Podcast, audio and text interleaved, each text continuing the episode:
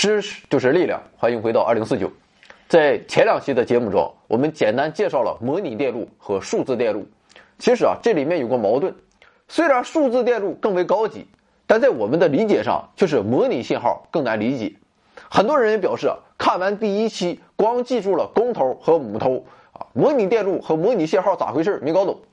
其实啊，模拟信号说白了啊，就是我说一句话，然后变成电流，到了另一端，再通过反过来的方式把电流变成了声音啊，这就是模拟电路。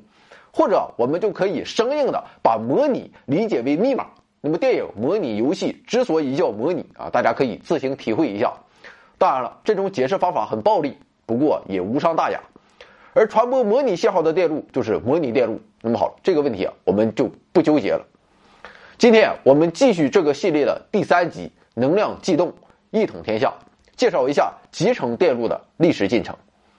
那么所谓集成电路啊，字面上理解就是把一堆元器件给集合在一起，封装成一个芯片。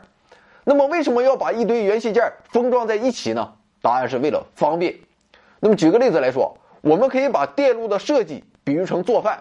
那么模拟电路的设计啊，就必须事必躬亲啊，想吃肉就要自己杀鸡。想吃菜就自己洗菜，想吃口酸菜啊，也得自己去腌酸菜。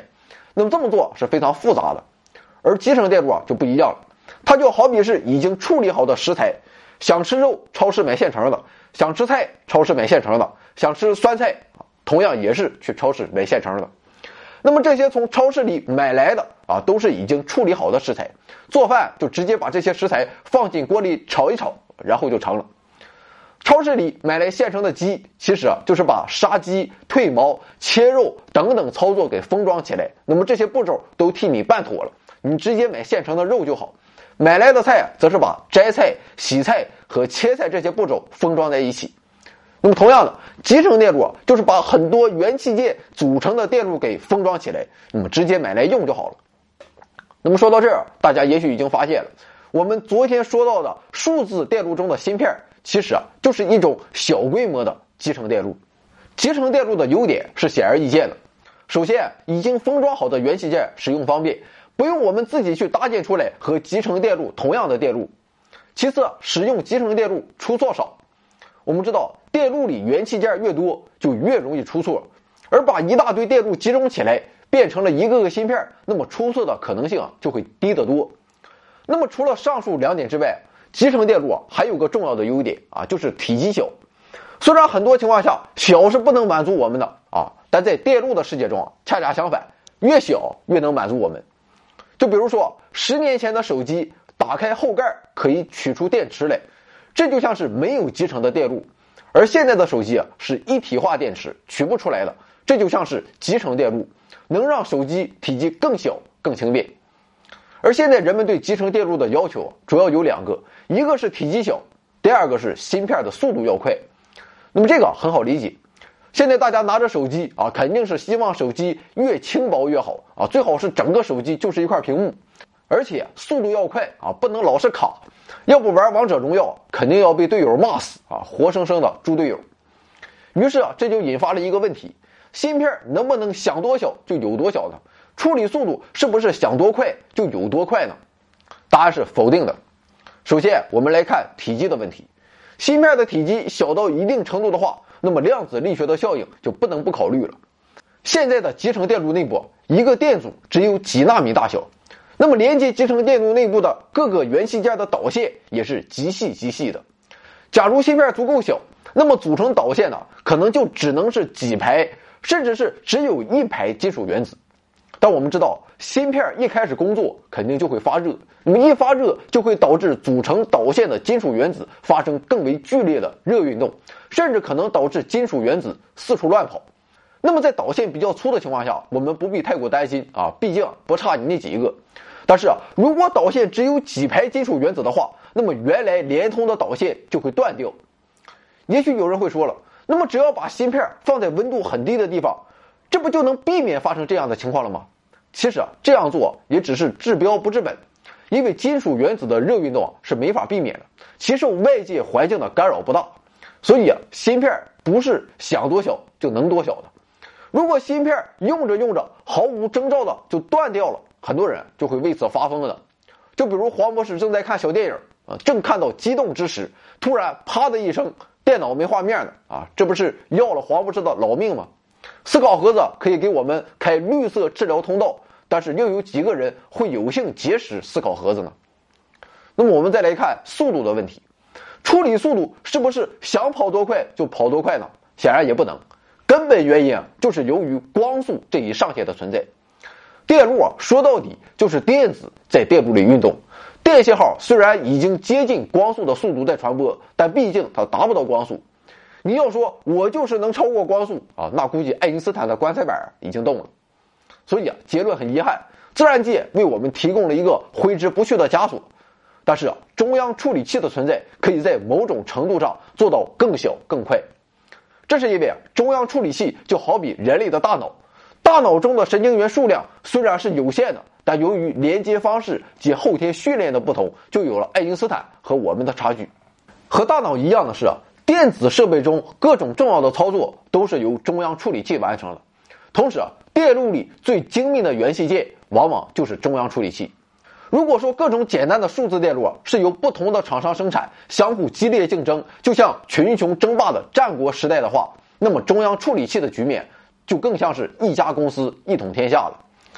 中央处理器大致可以分为两种，一种是精简指令集 （RISC），另一种是复杂指令集 （CISC）。那么具体来说，精简指令集的中央处理器性能比较差，功能也比较简单，价格也更低。而复杂指令集中央处理器性能更好，功能更全，价格也更高。能制造精简指令集啊，或者说能制造较为简单的中央处理器的厂商还有那么几家，比如说欧洲 A 款公司生产的 ARM 系列中央处理器。我们手机里的中央处理器啊，基本上都是 ARM 系列的。不过我们都知道，电脑的性能比起手机高出的不是一星半点。这是因为计算机使用的中央处理器是复杂指令集中央处理器，其性能好、速度快、功能全。但是啊，真正能够制造这种中央处理器的厂家可以说是凤毛麟角，特别是两大巨头——美国的英特尔和 AMD 公司。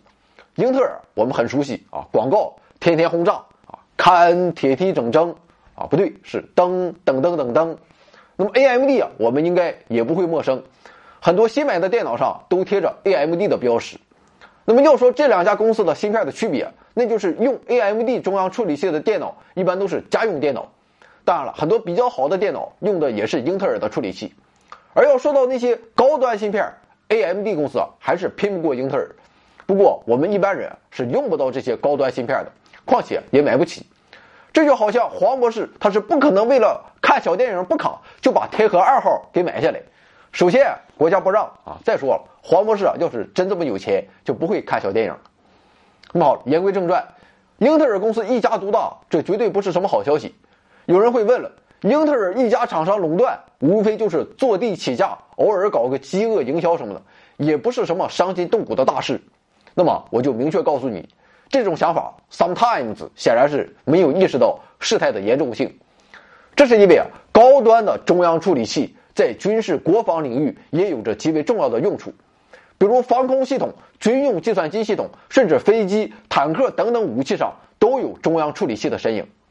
根据自由软件基金会的说法，所有现代的英特尔处理器平台都内置了一个低功耗的子系统，这个子系统能完全访问和控制计算机，能启动和关闭电脑。读取打开的文件，检查所有运行的程序，跟踪按键和鼠标移动，甚至能捕捉屏幕截图。它还有一个不安全的网络接口，允许攻击者植入电脑病毒，从而实现远程程序控制和入侵电脑。毫不夸张地说，基本上用户能做到什么操作，黑客利用这种低功耗子系统就能做到相同的操作。那么这对于用户而言，简直就像在网络上裸奔，完全没有隐私可言。那么，这种能够窃取用户资料的子系统，还有一个形象的名称，就是后门啊！不要想歪了，就像小偷一样，某些人可以在用户不知觉的情况下，从后门进入电脑窃取重要的资料。那么，有人听到这里啊，可能会忍不住要批判一番啊！你说笔记本电脑里有后门，重要资料有被偷的可能啊？我怎么没听说过，也没有见过呢？我很安全啊！我还是要明确的告诉你。事实就是你不重要，你的资料也不重要。国外的间谍组织不会对你电脑里的小电影感兴趣的啊！他走后门图个啥？看看你魔兽世界几级了？看看黄博士闲来无事的自拍？看看二零四九明天说什么？特朗普疯了吗？那么这里所说的重要资料，指的是有国防意义的军事资料。当然了，要是计算机不联网，那么黑客们就算知道你的电脑有后门，也连不上你的电脑，或者说黑客走向后门的这条路就走不通了，自然隐患就要小很多。但是啊，不上网就会出现很多麻烦，比如国防上很重要的一点就是上网不涉密，涉密不上网。许多政府部门也有这一规定啊，为的就是防止黑客盗取信息。所以啊，许多含有敏感信息的电脑一定不能插网线连 WiFi。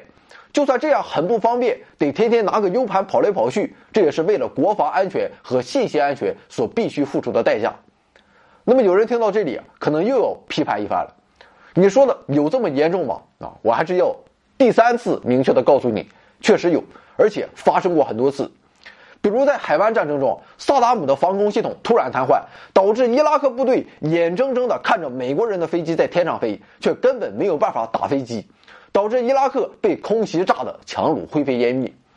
二零零七年，以色列轰炸叙利亚东北部的一处潜在核设施时，叙利亚预警雷达也突然失效了。二零一二年，伊朗布什尔核电站信息系统遭到电脑病毒的攻击。以上这些都是由于中央处理器存在后门所导致的。所以啊，正是意识到了中央处理器具有重大的国防意义，我国一直都在大力发展独立自主研发的中央处理器。二零零一年五月，在中科院计算机所知识创新工程的支持下，龙芯课题组正式成立。那么这里面有个小花絮。龙芯啊，最初的英文名字是 Godson，所以啊，被业内人士亲切地称之为“狗剩”。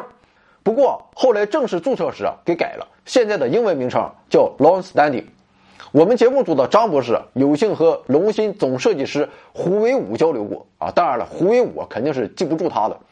张博士说：“不吹不黑，龙芯中央处理器在整体性能上和英特尔芯片还有差距。”但是啊，在一些单项的指标上已经超过了英特尔，在许多国防相关的设备上，龙芯已经得到了广泛应用，而且现在龙芯已经进军国际市场了。比如美国国家工程院院士、自由软件运动的精神领袖理查德·马修斯托曼，这哥们儿就因为无法忍受英特尔芯片的有后门这个缺点，采用了装有龙芯的笔记本。而至于龙芯有没有后门啊，那我就无可奉告了，因为我也不知道。那么最近啊，美国与中国打起了贸易战。我们知道，我们使用的中央处理器几乎都是美国生产的，这就导致美国如果限制中央处理器出口到中国的话，那将会给我国造成很被动的局面。所以啊，这也更凸显了要大力研发自主知识产权的中央处理器的重要性了。只有打破了美国的垄断地位，才能让我国在中央处理器的问题上不至于陷于被动。那么至于在未来，我们甚至有可能来反制美国。另外，川普在讲话中还提到，中国存在着严重的盗取美国知识产权的状况。那么这句话我听着就很不舒服了，这仿佛就是针对我们二零四九说的啊，意思是说我天天穿的这件二零四九尊贵豪华氪金版有志有为青年胸怀天下豪杰慷慨悲歌之士的专属版 T 恤是盗取美国的知识产权啊，笑话，天大的笑话！你要真这么认为的话。啊！我恳请你斯皮尔伯格前来中国与我当面对质。所以啊，怎样对抗美国发起的无情无耻、无理取闹的贸易战？怎样向着法西斯地开火，让一切不民主的制度死亡？向着太阳，向着自由，向着中华民族的伟大复兴？怎样用实际行动做出表率？大家心里啊也应该明白了吧？回到二零四九微信订阅号已全面升级，微信搜索“回到二零四九”或 “back to 二零四九”。阅读节目文本，还有更多惊喜，精神的、物质的，还有你懂的。